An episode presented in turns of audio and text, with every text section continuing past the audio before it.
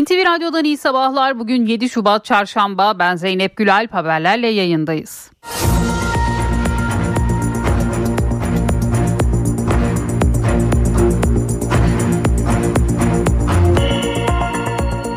İstanbul Çağlayan Adliyesi önünde polis noktasına düzenlenen silahlı saldırıda bir vatandaş yaşamını yitirdi. Üçü polis, beş kişi de yaralandı. İçişleri Bakanı Ali Yerlikaya, kontrol noktasına yönelik terör saldırısında etkisiz hale getirilen iki kişinin terör örgütü D H K P-C mensubu olduğunu açıkladı. Yerlikaya, saldırı sonrası yirmi beş adrese operasyon düzenlendiğini ve kırk şüphelinin gözaltına alındığını söyledi. Cumhurbaşkanı Recep Tayyip Erdoğan, Çağlayan'daki İstanbul Adalet Sarayı'nda düzenlenen saldırı nedeniyle Adalet camiası ve vatandaşlara geçmiş olsun dileklerini iletti. Erdoğan, iki terörist alçak emellerine ulaşamadan etkisiz hale getirilmiştir dedi ve terörle mücadelenin süreceği mesajını verdi. Kahramanmaraş'ta tamamlanan deprem konutları sahiplerine elektronik ortamda yapılan kura ile teslim edildi. Kura töreninde konuşan Cumhurbaşkanı Recep Tayyip Erdoğan, hiçbir belediyeye ayrımcılık yapmadıklarını söyledi. Muhalefetin eleştiri konusu yaptığı Hatay'daki konuşmasına ilişkin de birileri çıkmış, hükümetle yerel yönetimlerin işbirliğine işaret ettiğimiz ifadelerin üzerinde tepiniyor dedi. Cumhurbaşkanı Erdoğan, cımbızla çektikleri ifadeler üzerinden bozgunculuk peşinde koşmalarını milletimizin takdirine havale ediyoruz diye konuştu. Deprem bölgesinde yürütülen yatırımlara ilişkin rapor yayımlandı. Cumhurbaşkanlığı Stratejik ve Bütçe Başkanlığı, bütün kamu kurumlarının geçen yıl deprem harcamaları için tahsis ettiği kaynağın büyüklüğünün bağış hesaplarıyla birlikte bir trilyon yüz otuz dokuz virgül yedi milyar liraya ulaştığını bildirdi. C H P Genel Başkanı Özgür Özel ve İstanbul Büyükşehir Belediye Başkanı Ekrem İmamoğlu, Hatay'da hasar gören ve yeniden inşa edilen okulun açılış törenine katıldı. altı Şubat'ın Türkiye tarihinin en kara günü olduğunu söyleyen Özel, "Üzerimiz, e, yüreğimizdeki o ateş sönmeyecek ve iyiler eninde sonunda kazanacak" dedi. İmamoğlu ise altı Şubat'tan en fazla ders çıkarması gereken bu ülkenin yöneticileri ve siyasetçileri diye konuştu. AK Parti İstanbul Belediye Başkan adayı Murat Kurum, altı Şubat depremlerinin yıl dönümü için düzenlenen anma törenine katıldı. İstanbul'da tek bir riskli bina kalmayıncaya kadar çalışacaklarını vurguladı. İzmir'de taksici Oğuz Erge'yi silahla vurarak öldüren Delil Aysal hakkında iddianame hazırlandı. Savcı, zanlı Aysal'ın ağırlaştırılmış müebbet hapsini istedi. Artvin'in Şavşatlı ilçesinde karla mücadele çalışmaları sırasında iş makinesinin üzerine çığ düşmesi sonucu yaralanan operatör, kaldırıldığı hastanede hayatını kaybetti. Borçka ilçesinde ise etkili sağanak sele neden oldu. Derenin taşmasıyla avlusu ve çevresi suyla kaplanan cami içinde mahsur kalan cemaat, pencerelere uzatılan iş makinelerinin kepçesine alınarak tahliye edildi. Artvin'in ardından Rize ve Van'da da çığ haberleri geldi. Rize'de kar yığınları altında kalan iş makinesi operatörü yaralandı. Bu arada Ardahan'da kent genelinde, Artvin, Van ve Ağrı'nın ise bazı ilçelerinde kar ve tipi nedeniyle okullar bugün tatil. İlk Türk astronot Alper Gezer Avcı'nın üç kez ertelenen uzaydan dönüş yolculuğuna bugün başlaması bekleniyor. Dragon kapsülünün bugün en erken on yedi sıfır beşte Uluslararası Uzay İstasyonu'ndan ayrılması planlandı. Eski Şili Devlet Başkanı Sebastián Piñera, kendisini taşıyan helikopterin düşmesi sonucu yaşamını yitirdi. Helikopter kazasında üç kişi de yaralandı. Kazaya ilişkin soruşturma başlatıldı. Hamas, esir değişimi ve ateşkes teklifinin çerçeve anlaşmasına dair cevabını Mısır ve Katar'a ilettiğini ve olumlu yanıt verdiğini duyurdu. Amerikan Dışişleri Bakanı Antony Blinken ise Hamas'ın rehine anlaşması çerçevesinde verdiği yanıtı gözden geçiriyoruz. Çarşamba günü İsrail hükümetiyle görüşeceğiz dedi. İsrail ordu sözcüsü Daniel Hagari ise Gazze şeridinde kendi vatandaşlarından otuz bir esirin öldüğünü ve bunu ailelerine bildirdiklerini açıkladı. Hagari, tüm kaçırılanların ülkelerine geri gönderilmeleri için için gerekli koşulları sağlamak için çatışmalara devam ettiklerini belirtti. Ve spor, Galatasaray Türkiye Kupası'nda çeyrek finalde. Sarı Kırmızılı ekip Ziraat Türkiye Kupası son on altı turu maçında evinde Bandırma Spor'u dört iki yenerek Türkiye Kupası'nda çeyrek finale yükseldi.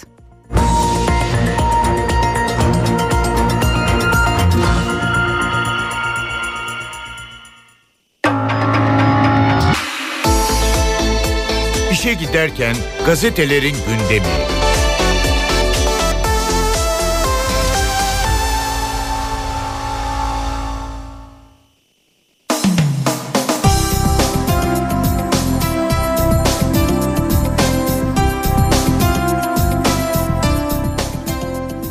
Sabahla başlıyoruz. Son vatandaşımız yuvasına kavuşana kadar bize durmak yok manşetini atıyor bugün Sabah gazetesi. Cumhurbaşkanı Erdoğan depremin merkez üssü Kahramanmaraş'ta söz verdi.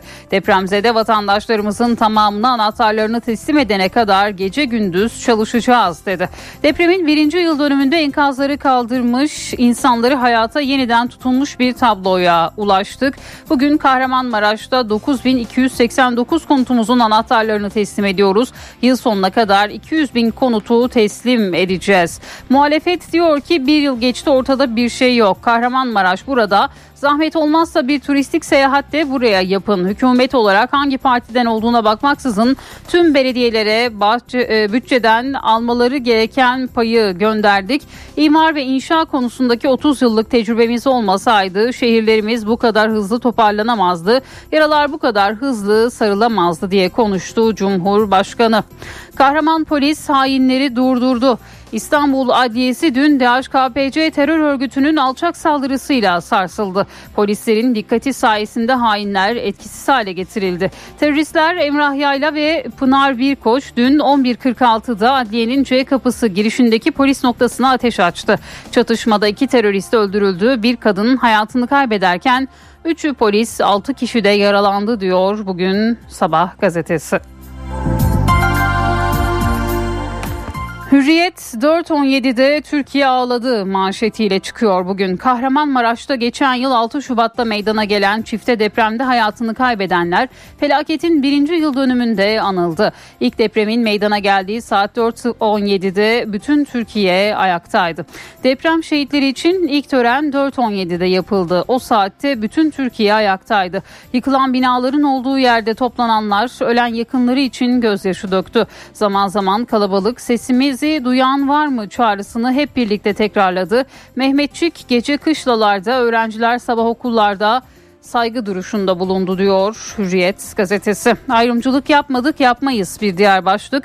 Cumhurbaşkanı Erdoğan Kahramanmaraş'ta deprem konutlarının teslim töreninde konuştu. İnsanımıza hizmet ederken ayrımcılık yapmadık, yapmayız dedi.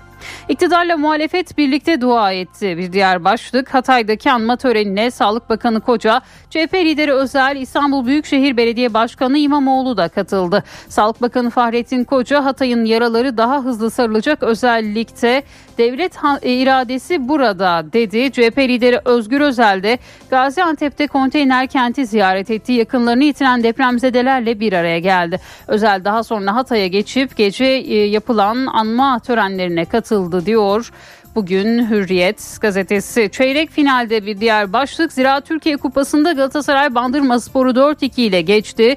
Cimbom bordo beyaz renklerindeki birinci lig ekibini eleyerek kupada çeyrek finale kaldı diyor Hürriyet.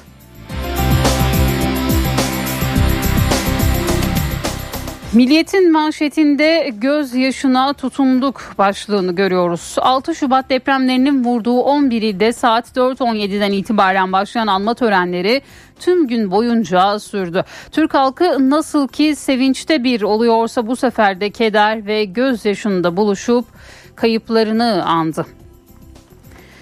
Bir diğer haber Gazze'de yeni ateşkese doğru başlığıyla Milliyet gazetesinden. Hamas esir değişimi ve ateşkes içeren yeni teklife dair yanıtını Mısır'la Katar'a ilettiğini ve olumlu yanıt verdiğini duyurdu.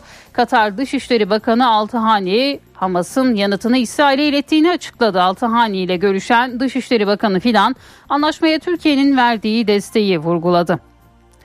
Yine Milliyet'in ilk sayfasından bir diğer haber, Türkiye nüfusu alarm veriyor başlığıyla. Türkiye nüfusu iki bin yirmi üçte seksen beş milyon üç yüz yetmiş iki bin üç yüz yetmiş yedi kişiye çıktı.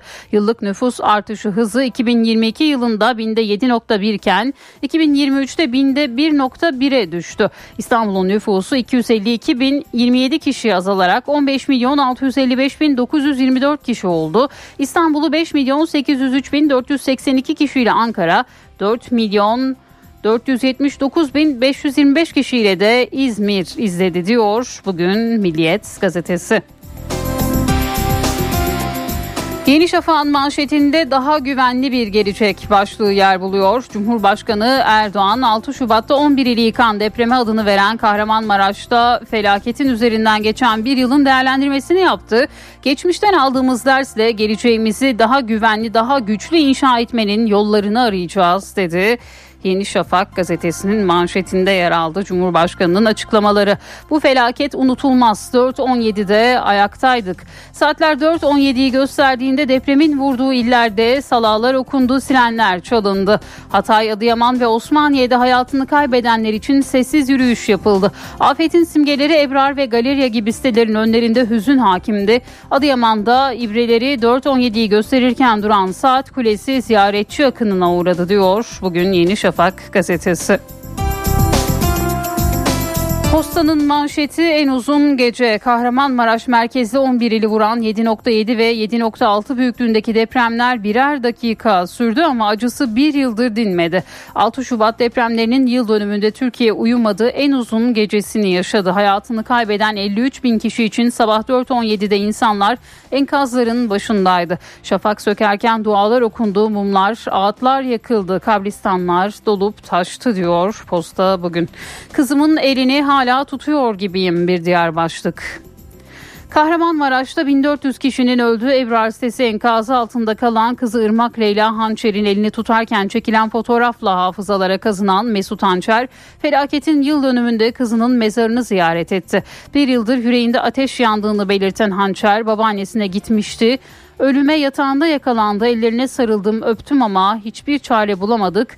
Anında gitti kızım dedi ve yine bu başlıkta bugün Hürriyet, e, affedersiniz Posta gazetesindeydi. Cumhuriyet'in manşeti acı ve öfke. Türkiye geçen yıl altı Şubat'ta meydana gelen ve on bir ile etkileyen depremlerin birinci yıl dönümünde yaşamını yitiren elli üç bin beş yüz yetmiş üç yurttaşı andı. İlk depremin olduğu saat dört on yedide başlayan törenlerde dinmeyen acılar ve duyulan öfke bir kez daha tazelendi diyor Cumhuriyet gazetesi. Çocuklarımız nerede bir diğer başlık Cumhuriyet'ten. Deprem sonrası çoğu çocuk, yüzlerce kişi kayboldu. Aileleri onları molozların arasında, hastanelerde, mezarlıklarda aradı, bulamadı. Aybüke Körük'ün annesi Fadime Gökçe, kızının hastaneye kaydının yapıldığını belirtip koruma altındaki insan nasıl kaybolur, evladımı istiyorum dedi ve yine bu haberde Cumhuriyet gazetesinin ilk sayfasında yerini buldu. Şimdi kısa bir araya gidelim, sonrasında devam edeceğiz.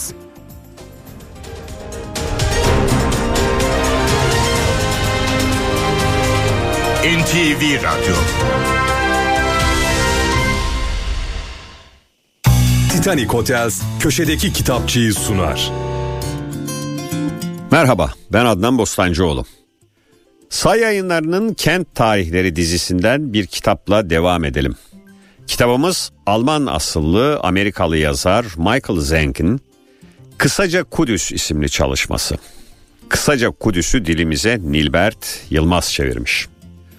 Efendim, Kudüs tüm tek tanrılı dinler tarafından kutsal kabul edilen olağanüstü bir kent. dört bin yıllık bir yerleşim. Üstelik diğer birçok antik Orta Doğu kentinin aksine neredeyse tüm bu süre boyunca sürekli olarak yerleşim görmüş, yani dört bin yıllık kesintisiz bir tarihe sahip. Michael Zengin çalışması kentin tarihini ele almasına rağmen kronolojik bir sıra gözetmiyor. dört bölümden oluşan kitap Modern Kudüs'le başlıyor. İkinci bölümde Kudüs'ün kutsal bir şehir olarak ortaya çıkış hikayesini üç farklı şekilde anlatıyor ve her seferinde kutsal kitap geçmişinin başka bir yönüne odaklanıyor. Üçüncü bölümde ise Kudüs'ün eski bir Yahudi tapınak kentinden emperyal olarak desteklenen Hristiyan kentine dönüştürülmesini ve aynı şehrin daha sonra Bizanslı ve Müslüman hükümdarlar dönemindeki öbür yaşamını ele alıyor. Ve son bölümde Michael Zeng Kudüs'ün hikayesini günümüze geri getiriyor.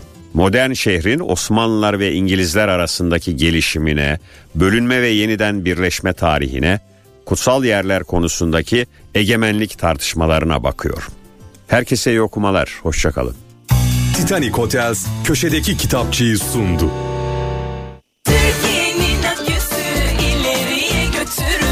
Yiğit Akü yol durumunu sunar. Karayolları Genel Müdürlüğü duyurdu. Taşucu Silifke-Erdemli yolunun on yedi yirminci kilometrelerinde ve Ordu-Ulubey-Gölköy yolunun on dokuzuncu kilometresinde yol bakım çalışmaları yapıldığından ulaşım bölünmüş yolun bir bölümünden çift yönlü sağlanıyor. Sürücüler dikkatli seyretmeli. Yiğit Akü yol durumunu sundu.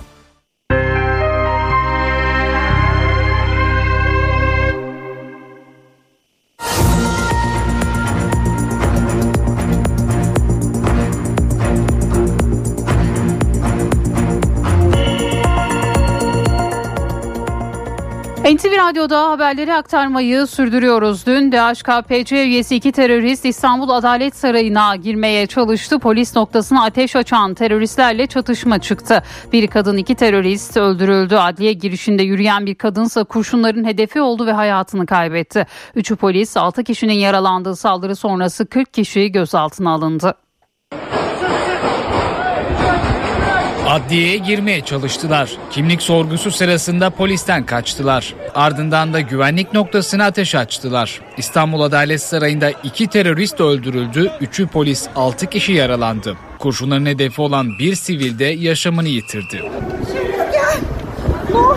Biri kadın, diğer erkek. İki terörist Çağlayan'daki adliyeye giremeyince C kapısı önündeki polis noktasına tabancayla ateş açtı. Polis iki saldırgana hızla karşılık vererek etkisiz hale getirdi.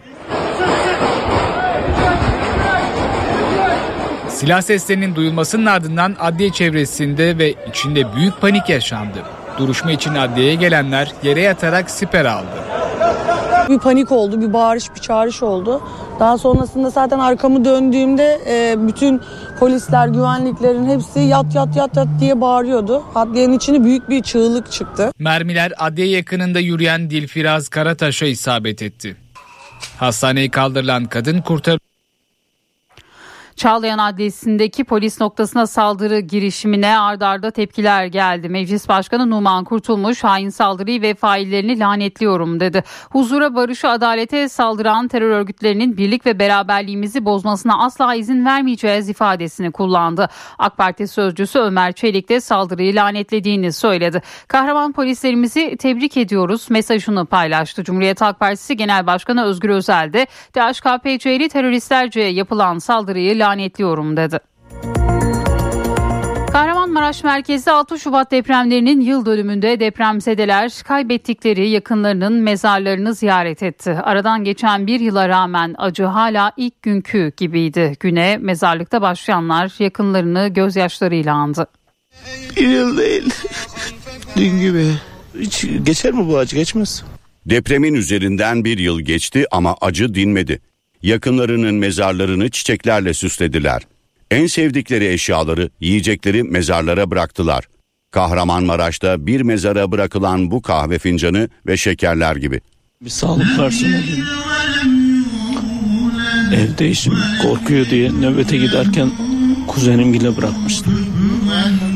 Kendi evim sağlam olmasına rağmen maalesef bütün canlara yetiştik ama kendi canımıza yetişemedik. Unutamıyoruz yani bu acıyı. Aklımızdan çıkmıyor bir türlü. Allah kimsenin başına vermesin böyle bir acıyı. Çok zor bir şey. Acının en yoğun hissedildiği yerlerden biri mezarlıklardı. Her ziyarette gözyaşı dinmedi. altı Şubat Hataylılar için en acı gün ve geride kalanlar kaybettikleri yakınlarının yasını tutuyorlar. İşte o yerlerden biri de Narlıca Deprem Şehitleri Mezarlığı. Burada üç bin dokuz yüz otuz mezar bulunuyor ve üç bin dokuz yüz otuz can altı Şubat depremlerinde hayatlarını kaybettiler. Bugün depremin yıl dönümünde Hataylılar mezarlar başında dualar ediyorlar. Tabii hayatını kaybedenler arasında çocuklar da var. Bakın aileleri, onların yasını tutan aileler çocuklarının mezarlarının başına oyuncaklar bırakmışlar ve her mezarda Türk bayrakları dalgalanıyor. Adıyaman'da da mezarlıklar doldu taştı. Hayatını kaybedenlerin mezarlarına karanfiller bırakıldı. Adıyaman Şehir Mezarlığı her geçen dakika, her geçen saat biraz daha kalabalıklaşıyor. Depremde yakınlarını kaybedenler bugün soluğu burada aldı. ve burada ağız sesleriyle doğa sesleri adeta birbirine karışıyor. Günün ilk ışıklarıyla beraber Malatyalılar şehir mezarlığına akın ediyorlar. Depremde hayatını kaybeden sevdikleri için dualar okuyorlar. Malatya'da mezarlıklarda hüzün ve gözyaşı hiç dinmedi. Yakınlarını kaybedenlerin acısı ilk günkü gibiydi. beş aylık evli Nazlı Can ve Tamer Levent'in aileleri de depremin yıl dönümünde mezar başındaydı. Binanın kolonlarını kesiyorlar ki asansörü yerleştirir de mobilyada bir tane kanepe fazla atılsın. Biz, ben bu çocuklarıma otuz yılımı verdim, otuz yılımı verdim. yirmi altı yaşında, yirmi yedi yaşında iki tane fidan verdim ben toprağa. Ben toprağa iki tane fidan verdim. Kolay mı yetişiyor bir evlat? Diyarbakır'da da ölenlerin mezarlarına karanfiller bırakıldı. Depremzedeler kaybettikleri sevdiklerini gözyaşlarıyla andı. Hem deprem bölgesinde hem de birçok ilde camilerde hayatını kaybedenler için Kur'an-ı Kerim okundu, dua edildi. Deprem bölgesinde yapımı tamamlanan konutların teslimi sürüyor. Depremin birinci yıl dönümünde Kahramanmaraş'ta dokuz bin iki yüz seksen dokuz konut teslim edildi. Törene Cumhurbaşkanı Recep Tayyip Erdoğan da katıldı. Evet, şimdi butonlara basıyoruz. İsimler ekranda gözükmeye başlayacak. Ya Allah, Bismillah. Kahramanmaraş'ta dokuz bin iki yüz seksen dokuz konut Cumhurbaşkanı Recep Tayyip Erdoğan'ın katıldığı törende sahiplerine teslim edildi. Kahramanmaraş'ta yirmi bin konutumuzun yapımı hızla sürüyor. Amacımız yıl sonuna kadar iki yüz bin konutu ve köy evini hak sahiplerine teslim etmektir. Ardından bu sayıyı süratle üç yüz doksan bine tamamlayacağız. Törende konuşan Erdoğan, Hatay'da yerel seçimlerle ilgili sözlerine muhalefetten gelen eleştirilere de tepki gösterdi. Şimdi birileri çıkmış, hükümetle yerel yönetimlerin işbirliğinin önemine işaret ettiğimiz ifadelerin üzerinde tepiniyor. Birilerinin cımbızla çektikleri ifadeler üzerinden fitne, fesat, bozgunculuk peşinde koşmalarını milletimizin takdirine havale ediyoruz. Hangi partiden olduğuna bakmaksızın tüm belediyelere bütçeden almaları gereken payı eksiksiz gönderdik gönderiyoruz. Cumhurbaşkanı Erdoğan yerel seçim tartışması üzerinden muhalefet belediyelerini de eleştirdi. Muhalefet belediyelerinin sorunu ise en hafif tabiriyle basiretsizliktir. Şehirlerine hak ettikleri hizmeti kazandıramadıkları için bunun tek sebebi nedir biliyor musunuz? Beceriksizlik. Erdoğan deprem bölgelerinde yapılan yatırımlara da değindi. Savunma Sanayi Başkanlığımız tarafından yapılan planlamayla Hatay Kırıkhan'da Roketsan için bir sanayi alanı kuruyoruz.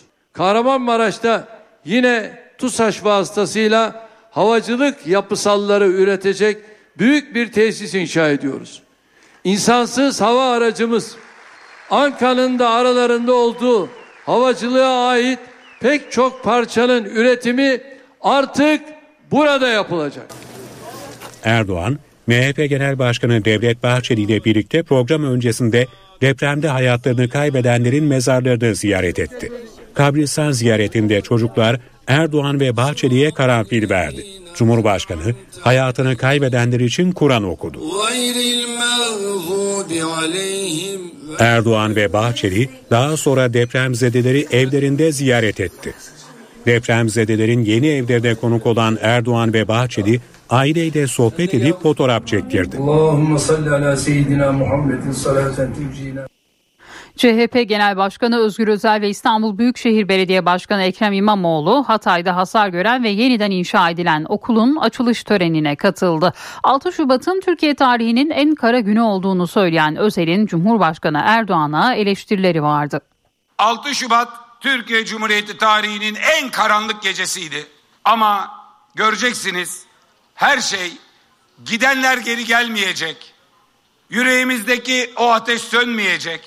Ama yavaş yavaş her şey daha iyiye gidecek ve eninde sonunda iyiler kazanacak. C H P Genel Başkanı Özgür Özel ile İstanbul Büyükşehir Belediye Başkanı Ekrem İmamoğlu, Hatay Kırıkhan'da depremde hasar gören ve yeniden inşa edilen Mesleki ve Teknik Anadolu Lisesi'nin açılış törenine katıldı. Özel, Cumhurbaşkanı Erdoğan'ın merkezi idare ile yerel yönetim el ele vermezse o şehre bir şey gelmez sözünü eleştirdi. Bakıyor Hataylıların gözünün içine, geldi mi diyor, gelmedi diyor, mahzun kaldınız işte diyor.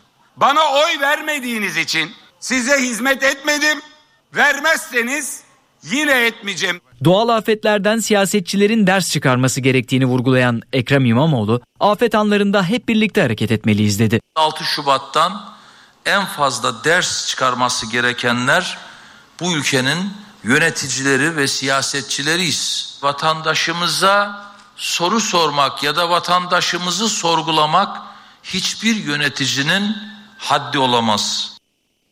AK Parti İstanbul Büyükşehir Belediye Başkan adayı Murat Kurum altı Şubat depremlerinin yıl dönümü için düzenlenen anma törenine katıldı. İstanbul'da tek bir riskli bina kalmayıncaya kadar çalışacaklarını vurguladı. AK Parti İstanbul Büyükşehir Belediye Başkan adayı Murat Kurum altı Şubat depremlerinin yıl dönümü için Zeytinburnu'nda düzenlenen anma törenine katıldı. Deprem meselesi bu denli siyaset üstü bir meseleyken işte İstanbul'umuzu da depreme hazırlamak varken başka gündemler peşinde koşamazsınız. Devletimizle, belediyelerimizle, vatandaşımızla el ele vererek tam bir uyum içerisinde çalışmak mecburiyetindeyiz. Murat Kurum, İstanbul'da tek bir riskli bina kalmaması için çalışacaklarını söyledi. İstanbullulara söz verdik. İstanbul'da altı yüz elli bin yeni yuvayı yapmak için kollarımızı sıvayacağız ve İstanbulluları afet anında güvende tutmak için afet yönetim merkezini inşa edeceğiz. Katıldığı bir televizyon programında da gerçek belediyecilik yeminini ilk kez okudu. Belediye hizmetleri karşısında herkesin eşit olduğu gerçeğinden hareketle adaletten şaşmayacağıma, emaneti hakkıyla ve layıkıyla taşıyacağıma, milletim, hemşerilerim ve tarih önünde namusum, şerefim ve kutsal kitabımız üzerine yemin ederim. N T V Radyo. Artvin'de şiddetli yağış sele yol açtı, su baskınları yaşandı, heyelanlar meydana geldi. Yüksek kesimlerde de kar etkiliydi. Şavşat ilçesinde çığ düştü, bir iş makinesi operatörü hayatını kaybetti. Yollar göle döndü. Araçlar suya gömüldü. Zarar gören camideki cemaat mahsur kaldı. Cemaat camide mahsur kaldı. Kepçe çıkartmaya çalışıyor. Artvin'de şiddetli yağış etkiliydi. Borçka ve Murgul ilçelerinden geçen dereler taştı, su baskınları yaşandı. Heyelanlar meydana geldi. Özellikle yamaç bölgelerde tehlikeli anlar yaşandı. Borçka'ya bağlı Gündoğdu mahallesinde on üç dairenin yer aldığı üç bina tedbiren tahliye edildi. Heyelanlar ulaşımı da aksattı. Borçka-Opa karayolunda yamaçtan kopan toprak ve kaya parçaları nedeniyle trafik akışı bir süre durdu. Borçka'dayım. Artvin'e doğru seyir halindeyiz inşallah nasip olursa. Beklemekteyiz. Bakalım halen daha bekliyoruz. Bir saattir buralardayız. Akşam ulaşımın kontrollü şekilde sağlanmaya başladığı yolda temizlik çalışmaları sürüyor. Kentin yüksek kesimlerinde de kar etkiliydi. Şavşat ilçesine bağlı Karaköy'e giden yolun temizliği için yapılan çalışmalar sırasında çığ düştü. Kar yığınlarının altına kalan iş makinesi operatörü Gökhan Yılmaz bir saatlik çalışmayla kurtarıldı. Yaralanan Yılmaz kaldırıldığı hastanede hayatını kaybetti. Artvin-Ardahan karayolu üzerindeki iki bin altı yüz rakımlı Sahara geçidinde de kar küreme çalışması yapan ekibin üzerine çığ düştü. İki iş makinesi kara gömüldü. Çığ altında kalan araçların operatörleri kendi imkanlarıyla kurtuldu. Can kaybı ya da yaralanan olmadı. Artvin'in ardından Rize ve Van'dan da çığ haberleri geldi. Rize'de kar yığınları altında kalan iş makinesi operatörü yaralandı. Rize'nin İkizdere ilçesinde hafta sonu yapılacak uluslararası ve ulusal dağ kayağı etkinliği dolayısıyla yol açma çalışması yapılıyordu. İl Özel İdaresi ekipleri Cimil Vadisi yolunda mesaideydi. Dün akşam saatlerinde çığ düştü. Bir iş makinesi kar yığınları altında kaldı. Yoğun uğraşlarla kar yığınları arasından çıkarılan işçi hastaneye kaldırıldı. Van Bitlis yolunda da çığ düştü. Yol karayolları ekipleri tarafından ulaşıma açıldı. İzmir'de aracına bindiği taksi şoförünü öldüren zanlı ağırlaştırılmış müebbet hapis cezası e, zanlı için bu ceza talep edildi. Gazi Emir'deki taksi şoförü Oğuz Erge soğukta üşümesin diye aracına aldığı Delil Aysal tarafından silahla vurularak öldürülmüştü. Olayın ardından zanlı tutuklandı. İzmir Cumhuriyet Başsavcılığı'nın hazırladığı iddianame mahkeme tarafından kabul edildi. Zanlı hakkında ağırlaştırılmış müebbet hapis cezası istendi. İddianamede zanlı Delil Aysal'ın ifadeleri de yer aldı. Zanlı taksi ücretini kredi kartıyla ödemek istediğini ancak Ergen'in bunu kabul etmediğini iddia etti. Bunun üzerine de cinayeti gerçekleştirdiğini söyledi. Diğer taraftan kentteki taksiciler olayı tekrar protesto etti. Taksiciler öldürülmek istemiyoruz, koruma kabinli araç istiyoruz yazılı pankart açtı. İşçi emeklilerinin beklediği ek zam farkı ödemeleri hesaplara yatırılmaya başlandı. İşçi ve Bağkur emeklilerinin zam oranını yüzde kırk dokuz virgül yirmi beşe yükseltilmesini içeren düzenleme resmi gazetede yayımlanarak yürürlüğe girmişti. Çalışma ve Sosyal Güvenlik Bakanı Vedat Işıkhan, Ocak ödeme döneminden itibaren uygulanacak zam nedeniyle oluşan fark tutarı için tarih vermişti. Dün itibarıyla işçi emeklilerinin zam farkları ödendi. Bağkur kapsamında olan emeklilerin ödemeleri ise bugün hesaplara yatırılacak.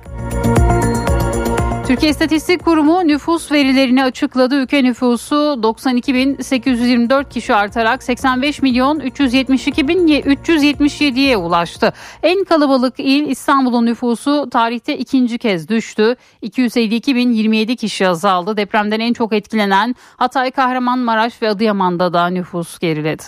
Türkiye'nin nüfusu doksan iki bin sekiz yüz yirmi dört kişi artarak seksen beş milyon üç yüz yetmiş iki bin üç yüz yetmiş yedi'ye ulaştı. Depremden etkilenen illerde ve İstanbul'da nüfus azaldı. Türkiye İstatistik Kurumu adrese dayalı nüfus kayıt sisteminin iki bin yirmi üç yılı verilerini açıkladı. İstanbul'un nüfusu iki bin yirmi üç'te bir önceki yıla göre iki yüz elli iki bin yirmi yedi kişi azalarak on beş milyon altı yüz elli beş bin dokuz yüz yirmi dört'e düştü. Nüfus artış hızı da eksi on altı olarak hesaplandı. Deprem bölgesinde de nüfus azaldı. Hatay'da iki bin yirmi iki'de bir milyon altı yüz seksen altı bin kırk üç olan nüfus geçtiğimiz yıl yüz kırk bir bin dört yüz üç kişi azalarak bir milyon beş yüz kırk dört bin altı yüz kırk'a geriledi. Hatay'ın nüfus artış hızı eksi yüzde seksen yedi virgül altı. iki bin yirmi iki yılında altı yüz otuz beş bin yüz altmış dokuz olan Adıyaman nüfusu geçtiğimiz yıl otuz bin kişi azalarak altı yüz dört bin dokuz yüz yetmiş sekiz'e düştü. Nüfus artış hızı kayıtlara eksi kırk sekiz olarak geçti. Kahramanmaraş'ın nüfusu iki bin yirmi iki'de bir milyon yüz yetmiş yedi bin dört yüz otuz altı iken iki bin yirmi üç yılında bir milyon yüz on altı bin altı yüz on sekiz'e geriledi. Kahramanmaraş'ın nüfus artış hızı önceki yıla göre yüzde elli üç azaldı. Malatya'nın nüfusu ise sekiz yüz on iki bin beş yüz seksen'den yedi yüz kırk iki bin yedi yüz yirmi beş'e geriledi. Şehrin nüfus artış hızı yüzde seksen dokuz virgül dokuz azaldı. Diyarbakır, Elazığ ve Gaziantep'in ise depremin ardından göç aldığı ve nüfuslarının arttığı görülüyor. Verilere göre Türkiye nüfusunun yüzde on sekiz virgül otuz dört'ünün ikamet ettiği İstanbul'u beş milyon sekiz yüz üç bin dört yüz seksen iki kişiyle Ankara ve dört milyon dört yüz yetmiş dokuz bin beş yüz yirmi beş kişiyle İzmir izledi. Bayburt seksen altı bin kırk yedi kişiyle en az nüfusa sahip il oldu. Türkiye'deki erkek nüfus kırk iki milyon yedi yüz otuz dört bin yetmiş bir, kadın nüfusu ise kırk iki milyon altı yüz otuz sekiz bin üç yüz altı olarak belirlendi. Nüfus artış hızı son on beş yılın en düşük seviyesinde. iki bin yirmi iki yılında binde yedi virgül bir olan yıllık nüfus artış hızı bir virgül bir'e düştü. Türkiye'de iki bin yirmi iki'de otuz üç virgül beş olan ortanca yaşın iki bin yirmi üç'te otuz dört'e çıktığı tespit edildi. Ocak ayı enflasyonu açıklandı. Üç kalemdeki fiyat artışı özellikle dikkat çekiyor. Çünkü kırmızı etin, tavuğun ve balığın fiyatı bir yıl içinde ikiye katlandı. Vatandaş et yiyemiyor ki, nereden yiyecek yani? Bir kilo kıymanın kilosu olmuş beş yüz lira. Et fiyatları tırmandıkça tırmandı. Dana eti, kuzu eti, balık eti bir yıl içinde ikiye katlandı. Yani yüzde yüz'den fazla. Yazık. Vatandaşımız çok yazık. Türkiye İstatistik Kurumu Ocak ayı enflasyon rakamlarını açıklamış, aylık ve yıllık bazda fiyatı artan ürünleri kalem kalem sıralamıştı. En dikkat çeken kalem et fiyatları oldu.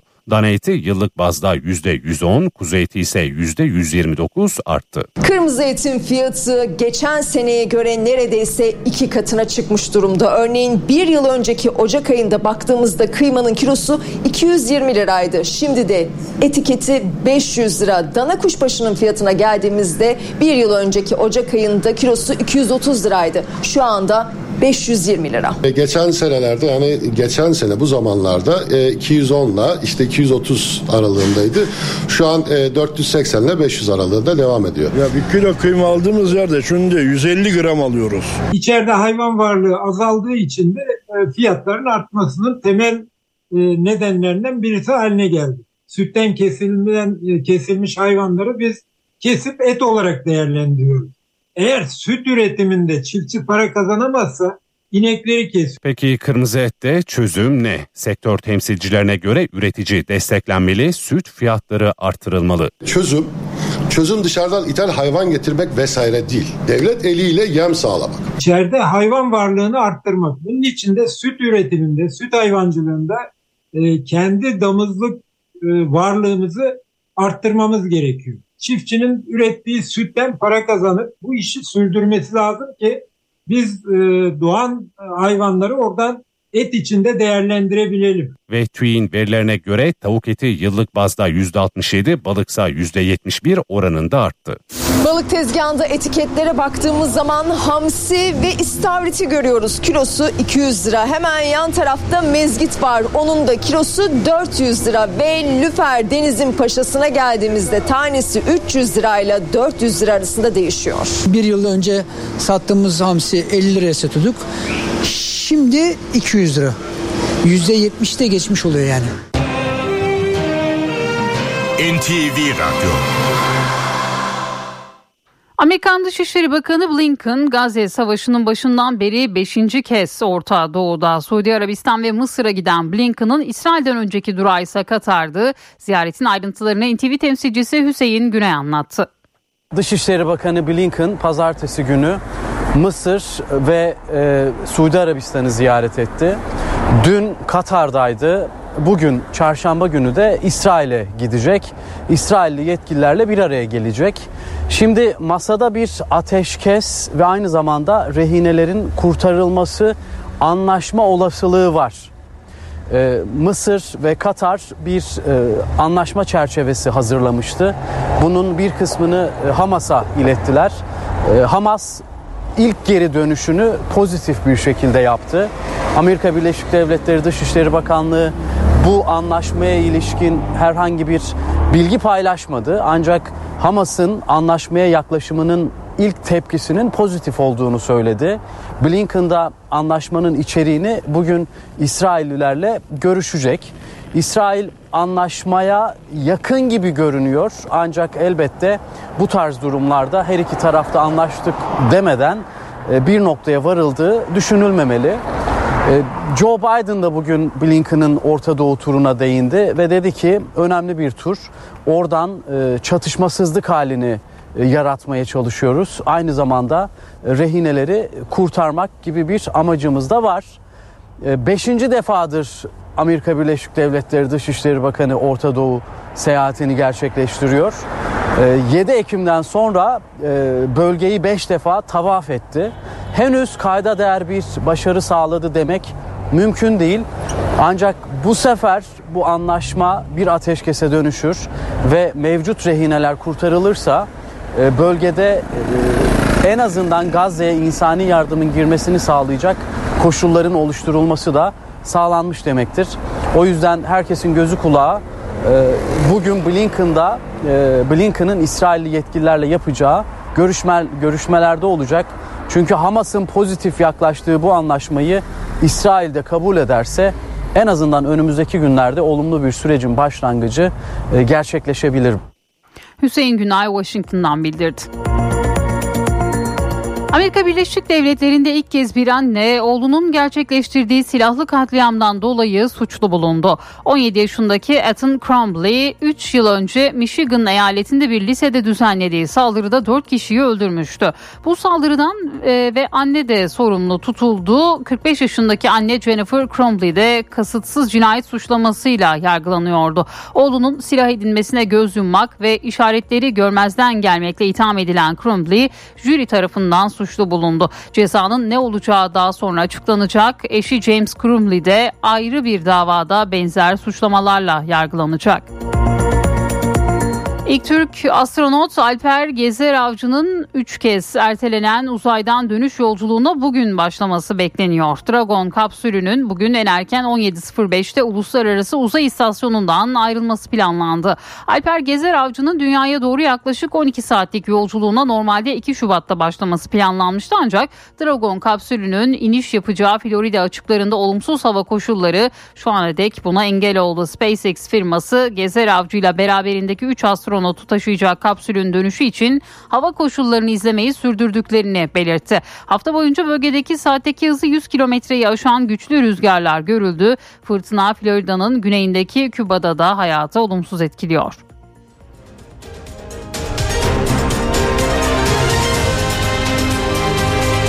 N T V Radyo H D İ Sigorta İstanbul'un yol durumunu sunar. İstanbul'da yoğunluk haritası şu dakika itibariyle yüzde elli biri gösteriyor. on beş Temmuz Şehitler Köprüsü'ne giderken Anadolu'dan Avrupa'ya geçişte Ribadiye Bağlantı Yolu Beylerbeyi arasında sabah yoğunluğu var. Fatih Sultan Mehmet Köprüsü'ne giderken de Küçükbakkalköy Kavacık arası yoğun. Her iki köprüde de Anadolu'dan Avrupa'ya geçişte bir araç yoğunluğu gözleniyor. Avrasya Tüneli ise çift taraflı açık. Avrupa yakasına gelindiğinde yoğunluk E beşte Avcılar'dan Tem'de ise Bahçeşehir'den başlıyor. Yolda olanlara iyi yolculuklar diliyoruz. H D İ Sigorta İstanbul'un yol durumunu sundu. Alman teknolojisiyle üretilen Düfa Boya spor haberlerini sunar.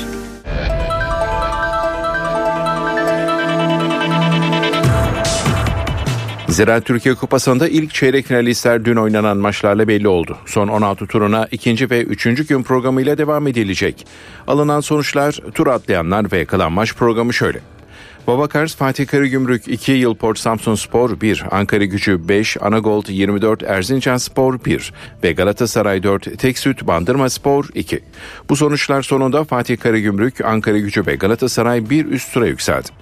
Bugünün programında ise üç maç var. Saat on dört otuzda E M S Yapı Sivasspor Tümasan Konyaspor'la, saat on yedi otuzda Rams Başakşehir Atakaş Hatayspor'la ve saat yirmi kırk beşte Gaziantep Fenerbahçe ile kendi evinde kupada karşı karşıya gelecek. Zira Türkiye Kupası'nda son on altı turu yarın oynanacak iki karşılaşmayla tamamlanacak. Saat on yedi otuzda Gençler Birliği Trabzonspor'la, saat yirmi kırk beşte de Biteksen Antalyaspor Beşiktaş'la karşı karşıya gelecek. Fenerbahçe Konferans Ligi serüveni için U E F A'ya kadrosunu bildirdi. Kış transferinde takımdan ayrılan Crespo ve Umut Nayır'ın yanı sıra Serdar Aziz de UEFA kadrosundan çıkarıldı. Listesine üç yeni futbolcu ekleme sınırı olan Fenerbahçe, Çağlar, Bonucci ve Kurunić'e yer verdi. Sezonun ilk yarısında Avrupa kadrosunda bulunmayan Mert Müldür ise UEFA listesinin dışında kaldı. Son dönemde forma şansı bulmakta zorlanan Ryan Kent ve Miha Zeiss da kadrodaki yerlerini korudu. Konferans Ligi'nde grubunu liderlikle tamamlayan Fenerbahçe, doğrudan yükseldiği son on altı turundaki ilk maçına yedi Mart'ta çıkacak. Sarı lacivertlilerin rakibini belirleyecek kura yirmi üç Şubat'ta çekilecek. Galatasaray'da Avrupa Ligi'ndeki mücadelesi için U E F A'ya oyuncu listesini verdi. Şampiyonlar Ligi'nde grubunu üçüncü sırada tamamlayıp Avrupa Ligi'ne geçen Galatasaray yeni listesini bildirdi. Kış transferinde takımdan ayrılan Boy, Bakambu ve Angelinho'nun yerlerine Auer, Vinicius ve Berkan Kutlu eklendi. Sezonun ilk devresinde UEFA listesinde yer almayan Halil Dervişoğlu ve Eyüp Aydın yine kadronun dışında kaldı. Avrupa Ligi playoff turunda Sparta Prag'la eşleşen Galatasaray, Çekya temsilcisini on beş Şubat'ta konuk edecek. Trendyol Süper Lig'deki son dört maçını kaybeden Trabzonspor kadrosunu güçlendirmek için çalışmalara devam ediyor. Bordo Mavililerin prensip anlaşması sağladığı Thomas Meunier şehre geldi. Taraftarın havalimanında karşıladığı otuz iki yaşındaki sağ bek sağlık kontrollerinin ardından bir buçuk yıllık sözleşme imzalayacak. Kariyerini dört senedir Borussia Dortmund'a sürdüren deneyimli futbolcu bu sezon Alman devinde sekiz maça çıktı. Filenin sultanlarının şampiyonluklarında büyük rol oynayan Melisa Vargas Fenerbahçe Opet'e döndü. Çin'deki sözleşmesini tamamlayan milli yıldız sezonu Sarı Lacivertliler'de tamamlayacak. altı yıl önce transfer olduğu Sarı Lacivertliler'de geçen sezon lig şampiyonluğu sevinci yaşayan Vargas, Türk vatandaşlığına geçerek Filenin sultanlarının Milletler Ligi ve Avrupa şampiyonluklarına da damga vurmuştu. Yıldız oyuncuyu sezon sonuna kadar kadrosuna katan Fenerbahçe Opet, Vodafone Sultanlar Ligi'nde on dokuzuncu haftayı lider tamamladı. Sarı lacivertliler Şampiyonlar Ligi'nde çeyrek finale yükseldi. Alman teknolojisiyle üretilen zemin boyası Düfa Boya spor haberlerini sundu. Saat sekiz Türkiye ve Dünya gündeminde bu saate kadar öne çıkan başlıklara bir haber turuyla bakalım.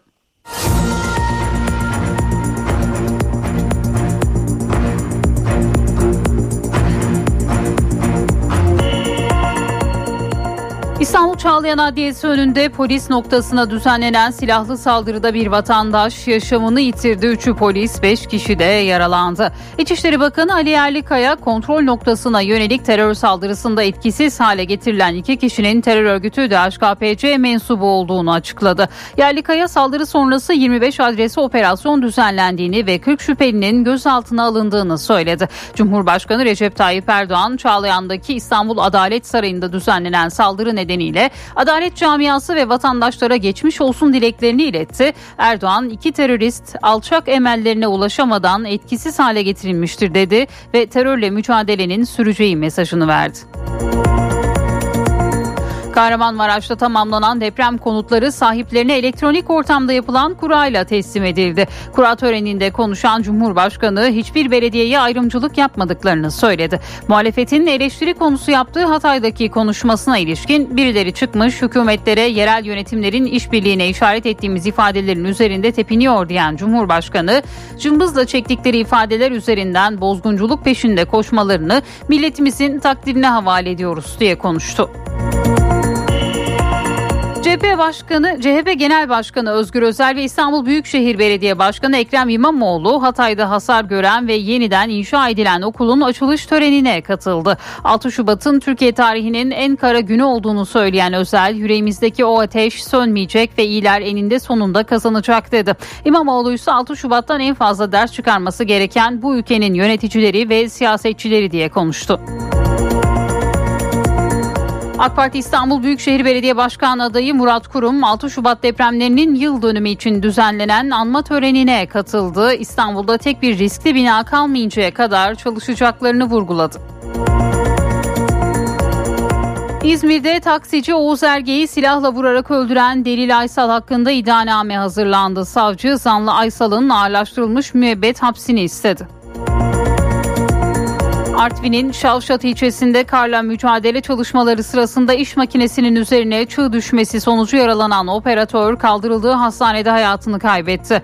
Borçka ilçesinde ise etkili sağanak sele neden oldu. Derenin taşmasıyla avlusu ve çevresi suyla kaplanan cami içinde mahsur kalan cemaat pencerelere uzatılan iş makinelerinin kepçesine alınarak tahliye edildi. Artvin'in ardından Rize ve Van'da da çığ haberleri oldu. Rize'de kar yığınları altında kalan iş makinesi operatörü yaralandı. Bu arada Ardahan'da kent genelinde Artvin, Van ve Ağrı'nınsa bazı ilçelerinde kar ve tipi nedeniyle okullar bugün tatil edildi. İlk Türk astronot Alper Gezer Avcı'nın üç kez ertelenen uzaydan dönüş yolculuğunu bugün başlaması bekleniyor. Dragon kapsülünün bugün en erken saat on yedi sıfır beşte Uluslararası Uzay İstasyonu'ndan ayrılması planlandı. Eski Şili Devlet Başkanı Sebastián Piñera kendisini taşıyan helikopterin düşmesi sonucu yaşamını yitirdi. Helikopter kazasında üç kişi de yaralandı. Kazaya ilişkin soruşturma başlatıldı.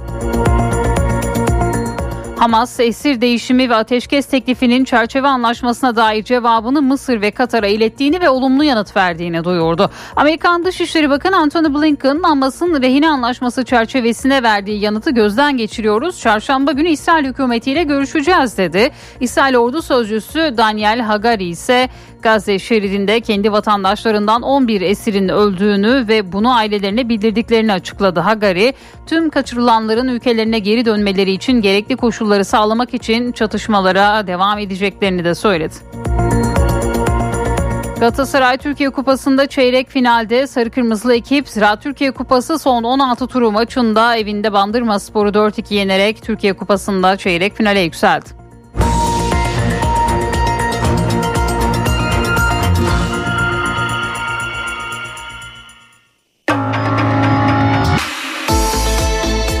İşe giderken gazetelerin gündemi.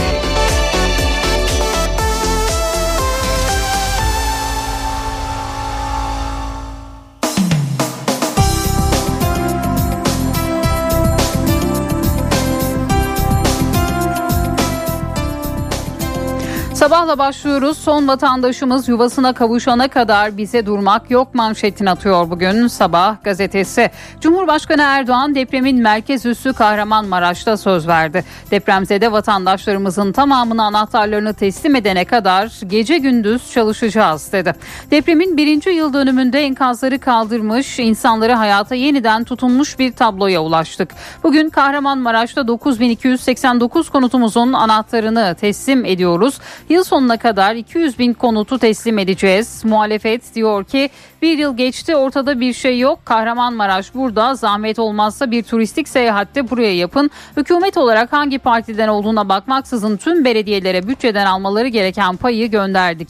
İmar ve inşa konusundaki otuz yıllık tecrübemiz olmasaydı şehirlerimiz bu kadar hızlı toparlanamaz, yaralar bu kadar hızlı sarılamazdı dedi Cumhurbaşkanı. Kahraman polis hainleri durdurdu. İstanbul Adliyesi dün D H K P C terör örgütünün alçak saldırısıyla sarsıldı. Polislerin dikkati sayesinde hainler etkisiz hale getirildi. Teröristler Emrah Yayla ve Pınar Birkoç dün on bir kırk altıda adliyenin C kapısına girişindeki polis noktasına ateş açtı. Çatışmada iki terörist öldürüldü. Bir kadının hayatını kaybetti. Üçü polis, altı kişi de yaralandı diyor Sabah bugün. Hürriyet'in manşeti dört on yedide Türkiye ağladı. Kahramanmaraş'ta geçen yıl altı Şubat'ta meydana gelen çifte depremde hayatını kaybedenler felaketin birinci yıl dönümünde anıldı. İlk depremin meydana geldiği saat dört on yedide bütün Türkiye ayaktaydı. Deprem şehitleri için ilk tören dört on yedide yapıldı. O saatte bütün Türkiye ayaktaydı. Yıkılan binaların olduğu yerlerde toplananlar ölen yakınları için gözyaşı döktü. Zaman zaman kalabalık sesimizi duyan var mı çağrısını hep birlikte tekrarladı. Mehmetçik gece kışlalarda, öğrenciler sabah okullarda saygı duruşunda bulundu. Bulundu. Depremde ağır kayıp yaşayan Hataylılar gece sessiz yürüyüş yaptı. Ölen yakınlarının fotoğraflarını taşıdı. Sesimizi duyan var mı çağrısı Hatay'da da tekrarlandı. Zaman zaman Atatürk'ün Hatay benim şahsi meselemdir sözünü hep birazdan söylediler. Kalabalık Sağlık Bakanı Koca ve Hatay Belediye Başkanı Savaş'ı protesto etti diyor Hürriyet gazetesi bugün. Ayrımcılık yapmadık, yapmayız bir diğer başlık. Cumhurbaşkanı Erdoğan Kahramanmaraş'ta deprem konutlarının teslim töreninde konuştu. İnsanımıza hizmet ederken ayrımcılık yapmadık, yapmayız dedi. Birileri Hatay'da söylediğimiz hükümet ve yerel yönetimlerin işbirliğine işaret ettiğimiz ifadelerin üzerinde tepiniyor. Partilere bakmaksızın tüm belediyelerin payını eksiksiz gönderiyoruz. Muhalefetin elindeki şehirlerde yap- yapması gereken yatırımları vatandaşlarımız mağdur olmasın diye hayata biz geçirdik. Hayatımızın hiçbir döneminde insanımıza hizmet ederken ayrımcılık yapmadık, yapmayız diye konuştu Cumhurbaşkanı. İktidarla muhalefet birlikte dua etti bir diğer haber. Yine Hürriyet'ten Hatay'daki anma törenine Sağlık Bakanı Koca, C H P lideri Özel, İstanbul Büyükşehir Belediye Başkanı İmamoğlu da katıldı. Sağlık Bakanı Fahrettin Koca, Hatay'ın yaraları daha hızlı sarılacak, özellikle devlet idaresi burada dedi. C H P lideri Özgür Özel de Gaziantep'te konteyner kenti ziyaret etti. Yakınlarını yitiren depremzedelerle bir araya geldi. Özel daha sonra Hatay'a geçip gece yapılan anma törenlerine de katıldı. ve yine bu başlıkta Hürriyet'te yer aldı. Çeyrek finalde bir diğer haber, Ziraat Türkiye Kupası'nda Galatasaray Bandırmaspor'u dört iki ile geçti. Cimbom bordo beyaz renklerindeki birinci lig ekibini eleyerek kupada çeyrek finale kaldı diyor Hürriyet gazetesi. Milliyet'in manşeti gözyaşına tutunduk. altı Şubat depremlerinin vurduğu on bir ilde saat dört on yedi'den itibaren başlayan anma törenleri tüm gün boyunca sürdü. Türk halkı nasıl ki sevinçte bir oluyorsa bu sefer de keder ve gözyaşında buluşup kayıplarını andı. Gazze'de yeni ateşkese doğru bir diğer başlık Milliyet'ten, Hamas esir değişimi ve ateşkes içeren yeni teklife dair yanıtını Mısır'la Katar'a ilettiğini ve olumlu yanıt verdiğini duyurdu. Katar Dışişleri Bakanı Al Thani, Hamas'ın yanıtını İsrail'e ilettiklerini açıkladı. Al Thani ile görüşen Dışişleri Bakanı Fidan, anlaşmaya Türkiye'nin verdiği desteği de vurguladı. Türkiye nüfusu alarm veriyor bir diğer başlık. Türkiye nüfusu iki bin yirmi üç'te seksen beş milyon üç yüz yetmiş iki bin üç yüz yetmiş yedi kişiye çıktı. Yıllık nüfus artış hızı iki bin yirmi iki yılında binde yedi virgül bir iken iki bin yirmi üç'te binde bir virgül bir'e düştü. İstanbul'un nüfusu iki yüz elli iki bin yirmi yedi kişi azalarak on beş milyon altı yüz elli beş bin dokuz yüz yirmi dört kişi oldu. İstanbul'u beş milyon sekiz yüz üç bin dört yüz seksen iki kişiyle Ankara, dört milyon dört yüz yetmiş dokuz bin beş yüz yirmi beş kişiyle de İzmir izledi diyor Milliyet gazetesi. Yeni Şafak'ın manşetinde daha güvenli bir gelecek başlığını görüyoruz. Cumhurbaşkanı Recep Tayyip Erdoğan, altı Şubat'ta on bir ili yıkan depreme adını veren Kahramanmaraş'ta felaketin üzerinden geçen bir yılın değerlendirmesini yaptı. Geçmişten aldığımız dersle geleceğimize daha güvenli, daha güçlü inşa etmenin yollarını arayacağız dedi. dört on yedi'de ayaktaydık. Bu felaket unutulmaz bir diğer başlık. Saatler dört on yedi'yi gösterdiğinde depremin vurduğu illerde selalar okundu, sirenler çaldı. Hatay, Adıyaman ve Osmaniye'de hayatını kaybedenler için sessiz yürüyüş yapıldı. Afetin simgeleri Ebrar ve Galeriya gibi sitelerin önlerinde hüzün hakimdi.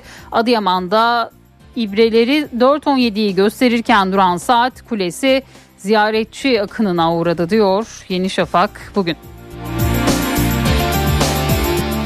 Posta'nın manşeti en uzun gece, Kahramanmaraş merkezli on bir ili vuran yedi virgül yedi ve yedi virgül altı büyüklüğündeki depremler birer dakika sürdü ama acısı bir yıldır dinmedi. altı Şubat depremlerinin yıl dönümünde Türkiye uyumadığı en uzun gecesini yaşadı. Hayatını kaybeden elli üç bin kişi için sabah dört on yedi'de insanlar enkazların başındaydı. Şafak sökerken dualar okundu, mumlar, ağıtlar yakıldı, kabristanlar dolup taştı. Kızımın elini hala tutuyor gibiyim bir diğer başlık Posta gazetesinden. Kahramanmaraş'ta bin dört yüz kişinin öldüğü Ebrar sitesi enkazı altında kalan kızı Irmak Leyla Hançer'in elini tutarken çekilen fotoğrafla hafızalara kazınan Mesut Hançer felaketin yıl dönümünde kızının mezarını ziyaret etti. Bir yıldır yüreğinde ateş yandığını belirten Hançer, babaannesine gitmişti, ölüme yatağında yakalandı, ellerine sarıldım, öptüm ama hiçbir çare bulamadık, anında gitti kızım dedi. Depremde kızıyla birlikte yedi yakınını kaybettiğini, Ankara'da bir televizyonda çalıştığını belirten Mesut Hançer, kızının mezarına çiçek bırakırken duygusal anlar yaşadı. Anne baba kardeş acısını bastırıyormuş, evlat acısı bir yıl değil on yılda geçse dinmez bu acı. iki üç saat kızımın elini tutarak bekledim o şekilde, belki de hiç bırakmadım, kızımın ellerini halen tutuyor gibiyim dedi. Gezer Avcı'ya üçüncü erteleme bir diğer başlık yine Posta'dan. Türkiye'nin ilk astronotu Alper Gezer Avcı'nın dünyaya dönüşü bir kez daha ertelendi. SpaceX şirketi inişin gerçekleşeceği Florida kıyılarındaki olumsuz hava şartlarının devam ettiğini, hava düzelene kadar Gezer Avcı ve A X üç ekibinin Uluslararası Uzay İstasyonu'nda beklemede kalacağını kaydetti. Gezer Avcı on dokuz Ocak'ta uzaya çıkmıştı diyor bugün Posta. Cumhuriyetle devam ediyoruz. Acı ve öfke manşetini görüyoruz. Türkiye geçen yıl altı Şubat'ta meydana gelen ve on bir ile etkileyen depremlerin birinci yıl dönümünde yaşamını yitiren elli üç bin beş yüz yetmiş üç yurttaşı andı. İlk depremin olduğu saat dört on yedi'de başlayan törenlerde dinmeyen acılar ve duyulan öfke bir kez daha tazelendi. Hatay'da depremzedeler Sağlık Bakanı Fahrettin Koca ve C H P'nin Hatay Büyükşehir Belediye Başkanı Lütfü Savaş'a tepki gösterdi diyor Cumhuriyet gazetesi. Çocuklarımız nerede? Bir diğer başlık, aileler ellerinde fotoğraflarla kayıplarından bir iz arıyor. Deprem sonrası çoğu çocuk, yüzlerce kişi kayboldu. Aileleri onları molozların arasında, hastanelerde, mezarlıklarda aradı, bulamadı. Aybüke Körük'ün annesi Fadime Gökçe, kızının hastaneye kaydının yapıldığını belirtip koruma altındaki insan nasıl kaybolur, evladımı istiyorum dedi. Yine bir diğer başlık, kalıcı yaz saatine itiraz ortada kaldı. Cumhuriyet gazetesinden velilerin ve öğrencilerin karanlıkta eğitime ilişkin şikayetlerine Enerji ve Tabii Kaynaklar Bakanlığı'ndan yanıt geldi. Tasarruf savunması yapan bakanlık topu Milli Eğitim Bakanlığı'na attı. Değiştirilmesi için talep gelmedi denildi ve yine bu başlıkta bugün Cumhuriyet gazetesindeydi. N T V Radyo. Evdeki Hesap. Profesör Murat Ferman hafta içi her gün ekonomideki güncel gelişmeleri N T V Radyo dinleyicileri için yorumluyor. Günaydın Sayın Ferman, mikrofon sizde. Zeynepgül Hanım günaydın, iyi bir gün, iyi yayınlar diliyorum. Dün altı Şubat depremlerinin birinci yılı seneyi devriyesi dolayısıyla elbette yoğun, duygusal dozu yüksek bir gün geçirdik. Tabii kaybettiğimiz canların yerine gelmesi, onların herhangi bir şekilde maliyetlerinin hesaplanması ve bir tarafa bırakın söz edilmesi bile mümkün değil. Ama elbette bütün bu büyük yıkımlarda, bütün bu büyük olaylarda ekonomik maliyetler ve işin ekonomik profili de ortaya çıkıyor. Onun için bugün biz de en son tespitleri, yani bu vahim olayın üzerinden bir yıl geçtikten sonraki ekonomik bilançoya bir değinelim. Bir daha da bu konudan fazla bahsetmeyiz inşallah. Evet, e, depremin hemen ertesinde daha evvelki depremle ilgili hem Türkiye'de hem dünyada yaşanmış benzer trajedilerle ilgili modellemeleri ve diğer e, öngörüleri de göz önüne alınarak alarak kısıtlı sayıda da olsa belirli çalışmalar yayınlandı. E, bu çerçevede bizde beş ayrı makaleyle, biri de İngilizce diline hemen çevrilmiş, e, Şubat ayının içerisinde ve Mart, Mart ayında İlk kestirimleri, ilk modellemeleri ortaya koymaya çalıştık. E, hatırlanacağı üzere bin dokuz yüz doksan dokuz Gemlik depremi, iki bin on bir Van depremi ile ilgili önemli çalışmalar ve benzeri modellemeler yapılmıştı. E, Devlet Planlama Teşkilatı'nın, TÜSİAD'ın, e, Dünya Bankası'nın bu konudaki çalışmaları, İsveç ekolüne mensup birkaç meslektaşımızın önemli modellemelerinden biz de yararlandık. E, bu çerçevede Türkiye Ekonomi Politikaları Araştırma Vakfı, TEPAV, saygın bir kuruluş olarak, o da altı Mart iki bin yirmi üç'te özür dilerim on üç Mart iki bin yirmi üç'te Kahramanmaraş merkezi depremin etkileri ve politika önerileri diye hemen bir ilk reaksiyon çalışması yayınladı, bizim de yaptığımız gibi. Sonra on sekiz Nisan iki bin yirmi üç istihdam isteme bülteninde de bölgede, deprem bölgesinde sigortalı ücretli sayısının yüzde otuz üç azaldığından bahsetti. Biz de ulusal ve uluslararası kanallarda bununla ilgili sözlü değerlendirmelerde de bulunduk. Şimdi Türkiye Ekonomik Araştırma Politikaları Araştırma Vakfı TEPAV depremin ekonomik etkileri hakkında en son bir tespitte bulundu. Buna göre yüz dört milyar dolarlık bir maliyet karşımıza çıkıyor. Deprem sebebiyle oluşan hasarın en önemli kısmı elli yedi milyar dolar ile konut hasarında gerçekleşiyor. Kamu altyapısı ve hizmet binaları on üç milyar dolar, konut hariç özel kesim hasarı da on iki milyar dolar olarak e, ortaya koyuluyor. E, bu e, deprem e, harcamaları e, iki bin yirmi üç yılı bütçesi üzerinde yüksek bir yük ortaya çıkartmış.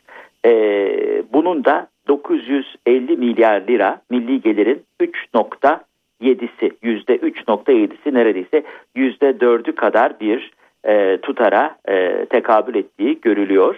Orta vadeli programda iki bin yirmi dört iki bin yirmi altı deprem kaynaklı bütçe ödeneklerinde iki bin yirmi dört yılında e, bu oranın iki virgül beş, e, iki bin yirmi beş yılında sıfır nokta dokuz, iki bin yirmi altı yılında ise sıfır nokta sekiz olarak hedeflendiği görülüyor. Yani dört yıllık bir dönemde yaklaşık yüzde sekiz civarında bir milli gelire negatif etki karşımızda.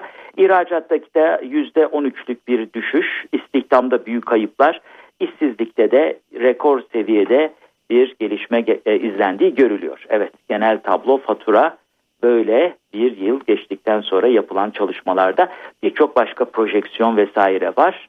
E, tabii bu e, gelişmeler e, bize bazı e, durumları da, açılımları da getirdi, adeta dayattı. Özellikle bundan sonra bel, belki bir parça duygusal motiflerle hemen çözüme ulaşma, İstanbul gibi büyük yerlerde yüzlerce yıldır eserleriyle ayakta kalan kadim şehrin karşı karşıya kaldığı deprem riski karşısında e, daha çok duygusal yoğunluğu ağır basan e, vaziyet edişler var. E, bunları hepsini saygıyla e, karşılamak, anlayışla karşılamak durumundayız ama kıt kaynakların optimal dağılımı ve eldeki kaynaklara göre, malzemeye göre, duruşa göre hareket etmek de iktisadın temel prensiplerinden bir tanesi. Akılcı yol değişmiyor, reaktif değil, proaktif olacağız. Önce güçlendireceğiz, rehabilite edeceğiz.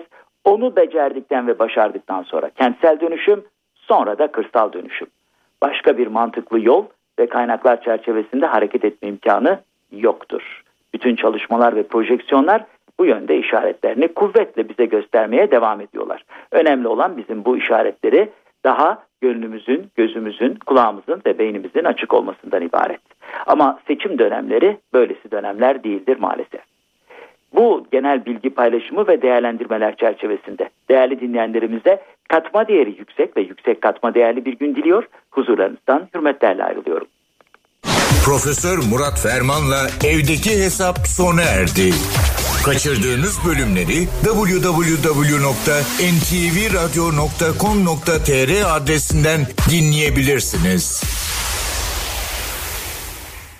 Dünya markası Brass Çatı Sistemleri Finans Bülteni'ni sunar.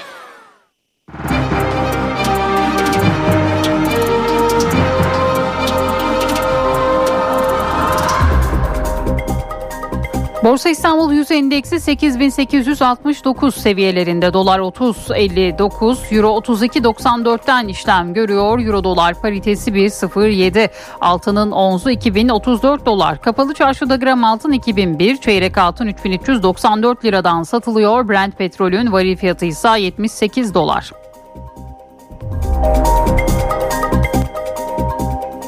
Dünya markası Brass Çatı Sistemleri Finans Bülteni'ni sundu.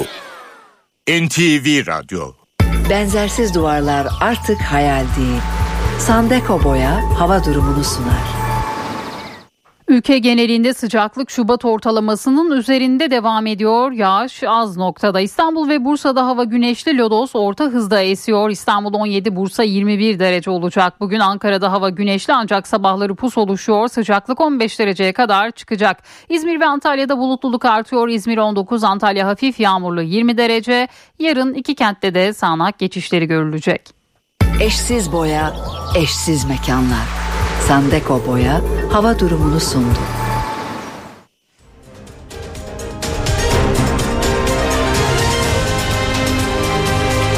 en ti vi Radyo.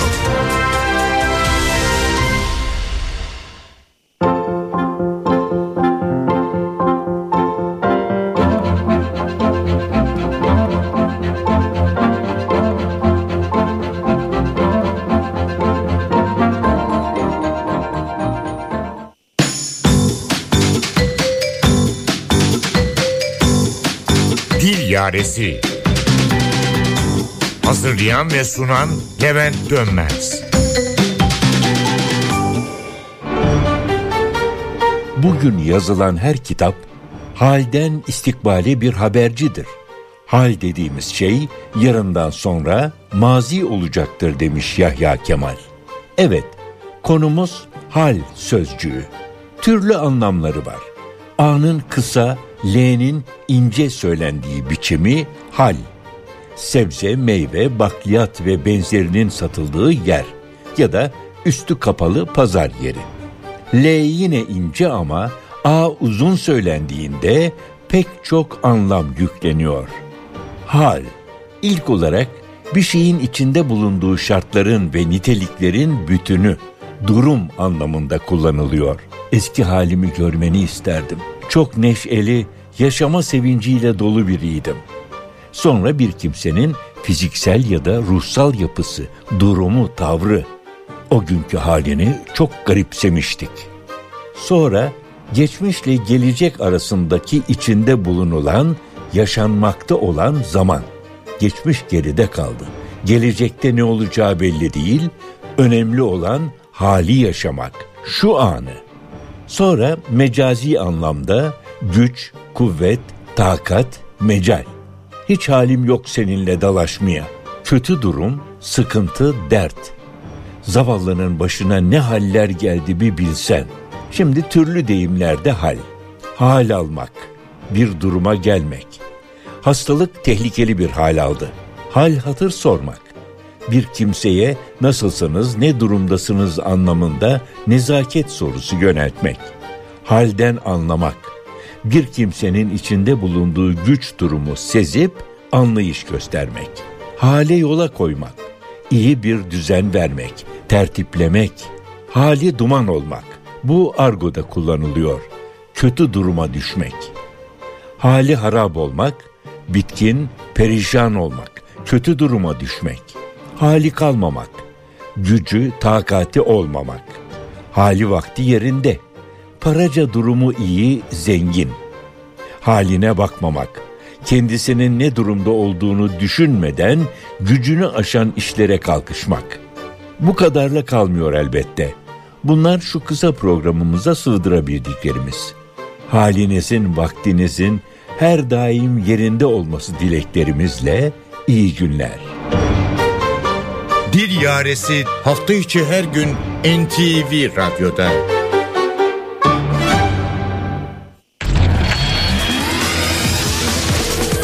Radyo tiyatrosu, sağlık, yemek tarihi, doğa, kitap, spor, gezi, kültür, sanat, belgesel, dünya, moda, polisiye roman, masal.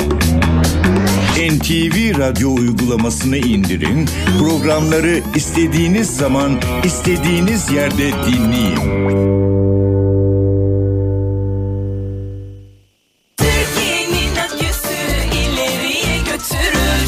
Akü yol durumunu sunar. Karayolları Genel Müdürlüğü duyurdu. Trabzon-Rize yolunun altıncı kilometresinde ve Antalya-Manavgat yolunun üç sekizinci kilometrelerinde yol bakım ve onarım çalışmaları yapıldığından ulaşım bölünmüş yolun bir bölümünden çift yönlü sağlanıyor. Sürücüler dikkatli seyretmeli. Türkiye'nin aküsü ileriye götürür. Yiğit Akü yol durumunu sundu.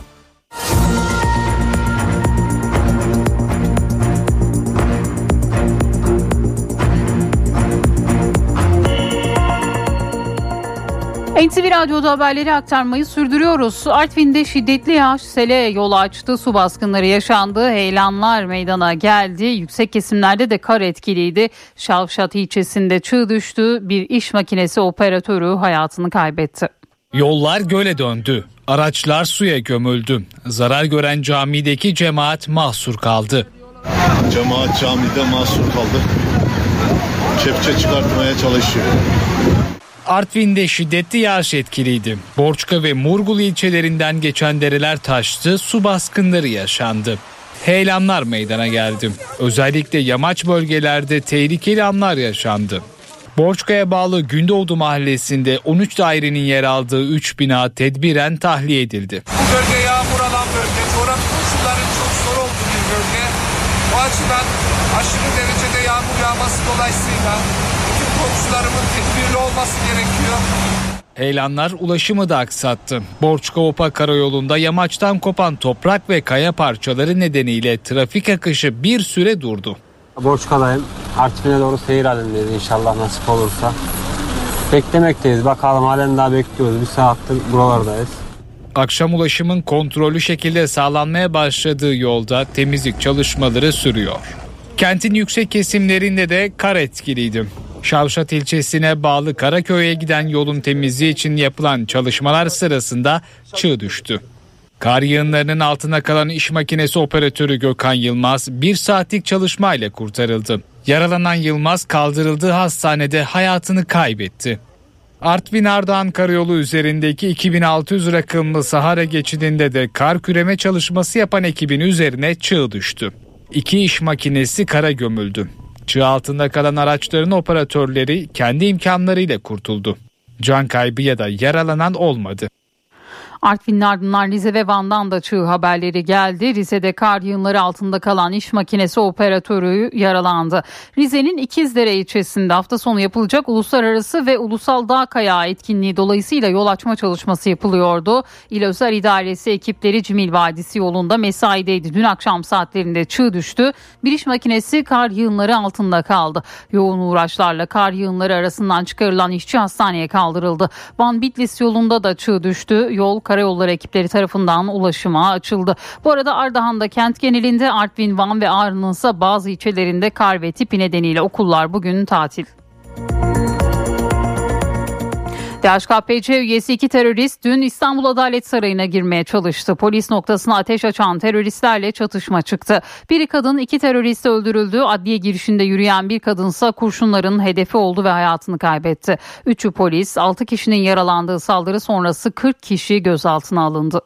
Adliyeye girmeye çalıştılar. Kimlik sorgusu sırasında polisten kaçtılar. Ardından da güvenlik noktasına ateş açtılar. İstanbul Adalet Sarayı'nda iki terörist öldürüldü, üçü polis, altı kişi yaralandı. Kurşunların hedefi olan bir sivil de yaşamını yitirdi. Biri kadın, diğeri erkek, iki terörist Çağlayan'daki adliyeye giremeyince C kapısı önündeki polis noktasına tabancayla ateş açtı. Polis iki saldırgana hızla karşılık vererek etkisiz hale getirdi. Silah seslerinin duyulmasının ardından adliye çevresinde ve içinde büyük panik yaşandı. Duruşma için adliyeye gelenler yere yatarak siper aldı. Bir panik oldu, bir bağırış, bir çağırış oldu. Daha sonrasında zaten arkamı döndüğümde e, bütün polisler, güvenliklerin hepsi yat yat yat yat diye bağırıyordu. Adliyenin içine büyük bir çığlık çıktı. Mermiler adliye yakınında yürüyen Dilfiraz Karataş'a isabet etti. Hastaneye kaldırılan kadın kurtarılamadı. Saldırıda üçü polis, altı kişi de yaralandı. Cumhurbaşkanı Recep Tayyip Erdoğan tüm terör örgütleriyle mücadelenin kararlılıkla süreceğini vurguladı. İki terörist alçak emellerine ulaşamadan görevli polislerimiz tarafından etkisiz hale getirilmiştir. Öldürülen saldırganların terör örgütü D H K P C üyesi Pınar Birkoç ve Emrah Yayla olduğu belirlendi. D H K P C dokuz yıl önce yine aynı adliyeye saldırı düzenlemişti. Bizler saldırının olduğu noktaya yaklaşık yüz yüz elli metre mesafedeyiz. Şu an için adliye çevresinde yoğun güvenlik önlemleri alınmış durumda. D H K P C'li teröristlerin iki bin on beş yılında düzenlediği saldırıda da savcı Mehmet Selim Kiraz odasında uğradığı saldırıda şehit düşmüştü. Teröristlerden Pınar Birkoç'un dört yıl cezaevinde kaldığı, dosyasının Yargıtay'da olduğu, kardeşi Necmiye Birkoç'un da aynı gün adliyede davası olduğu ortaya çıktı. Diğer saldırgan Emrah Yayla ise iki bin dörtte terör örgütü üyesi olmaktan ceza aldı. on beş yıl hapis yattı. Teröristlerin üzerinde yakalananlar tüm detaylarıyla hepsi adli soruşturma kapsamında e, hepsi incelenmeye devam edecek. Soruşturmada bir başsavcı vekilimiz ve beş Cumhuriyet savcımız görevlendirildi. Saldırının ardından yapılan operasyonlarda kırk zanlı gözaltına alındı.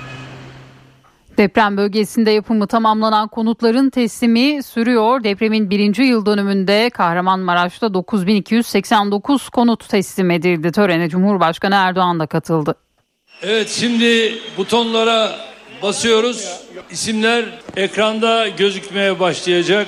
Ya Allah, Bismillah. Kahramanmaraş'ta dokuz bin iki yüz seksen dokuz konut Cumhurbaşkanı Recep Tayyip Erdoğan'ın katıldığı törende sahiplerine teslim edildi. Kahramanmaraş'ta yirmi bin konutumuzun yapımı hızla sürüyor. Amacımız yıl sonuna kadar iki yüz bin konutu ve köy evini hak sahiplerine teslim etmektir. Ardından bu sayıyı süratle üç yüz doksan bine tamamlayacağız.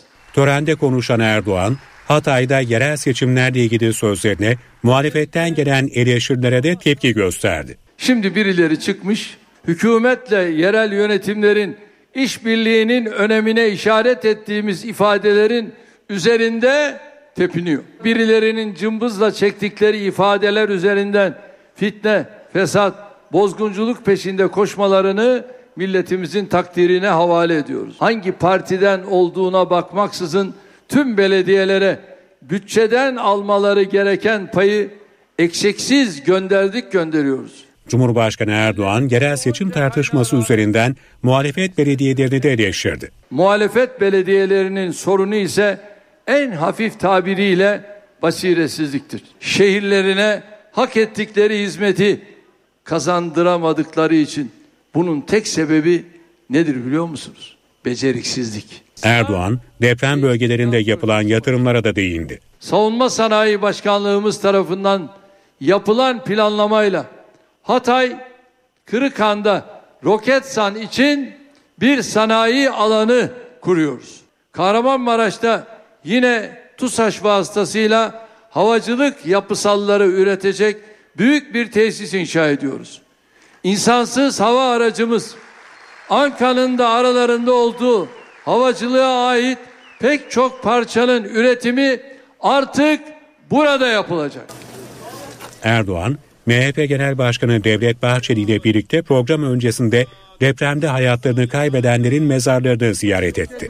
Kabristan ziyaretinde çocuklar Erdoğan ve Bahçeli'ye karanfil verdi. Cumhurbaşkanı hayatını kaybedenler için Kur'an okudu. Erdoğan ve Bahçeli daha sonra depremzedeleri evlerinde ziyaret etti. Depremzedelerin yeni evlerine konuk olan Erdoğan ve Bahçeli aileyle sohbet edip fotoğraf çektirdi. Hatay Büyükşehir Belediye Başkanı Lütfü Savaş'ın depremzedeler tarafından protesto edilmesine ilişkin C H P Grup Başkan Vekili Gökhan Günaydın açıklama yaptı. Günaydın, bu insani açıdan yükselen isyanın sesini duymak zorundayız. Bunu duyuyoruz. Elbette hepimiz bu duyarlılık içinde konuyu yeniden ele alıp değerlendireceğiz ifadelerini kullandı. Bu hafta içinde parti meclisi toplantısının yapılacağını söyleyen Günaydın, bütün bu protestolardan ortaya çıkan sonuçlar mutlaka değerlendirilecektir dedi. Kahramanmaraş'ta Mesut Hançer'in enkaz altında kalan on beş yaşındaki kızına vedası herkesin boğazını düğümlemişti. Ölen kızının elini bırakmadığı kare depremin simge fotoğraflarından biri oldu. Baba Mesut Hançer kızının ölüm yıldönümünde mezarına gitti, yaşadığı acı dolu anları anlattı. Ölen kızının elini saatlerce tuttu. Onu orada tek başına bırakmak istemedi. Depremin simge fotoğraflarından biri oldu. Baba Mesut Hançer kızının ölüm yıl dönümünde mezarına çiçek bıraktı. Duygusal anlar yaşadı. Ellerine sağlık, ellerine öptüm ama işte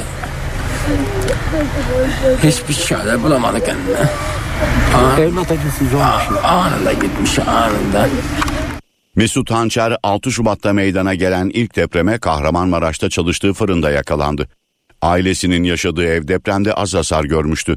Ancak on beş yaşındaki kızı Irmak Leyla o gece Ebrar sitesinde oturan babaannesinin yanında kalmıştı. Hemen o noktaya koştu. Ancak manzara korkunçtu. Adeta kum yığınına dönmüş binaların enkazı altında çocuğunu ve annesini aradı. Saatlerce süren çabanın ardından kızının cansız bedenini enkaz altında bulmayı başardı. Ancak sadece elini görebiliyordu. Üzerine yığılan beton ve moloz parçalarını kaldırmaya gücü yetmedi. Duvarın dibine oturup onun elini sıkı sıkı tuttu.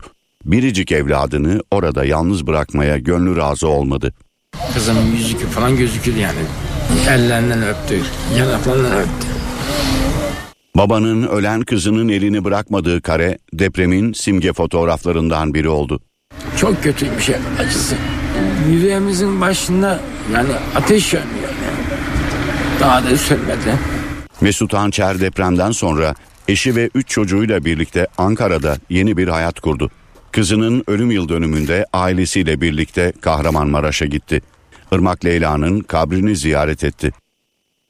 Adıyaman'da geçen yılki depremde en fazla can kaybı yaşanan noktaların başında İsyas Otel geliyor. Otelde hayatını kaybeden yetmiş iki kişiden otuz beşi Adıyaman'a okullar arası voleybol turnuvası için Kuzey Kıbrıs Türk Cumhuriyeti'nden giden kalfiledendi. Hayatını kaybeden şampiyon melekler hem Gazi Mausa'da hem de Adıyaman'da İsyas Otel'in enkazında törenlerle anıldı. Adıyaman'daki İsyas Oteli'nin enkazında hayatını kaybeden yetmiş iki kişi altı Şubat depreminin yıl dönümünde anıldı. Hüzün dolu törenlerin adresi hem Kuzey Kıbrıs Türk Cumhuriyeti hem de Adıyaman'dı.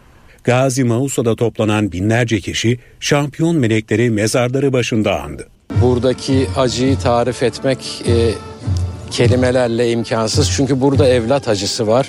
yirmi altı çocuğunu kaybetti buradaki aileler.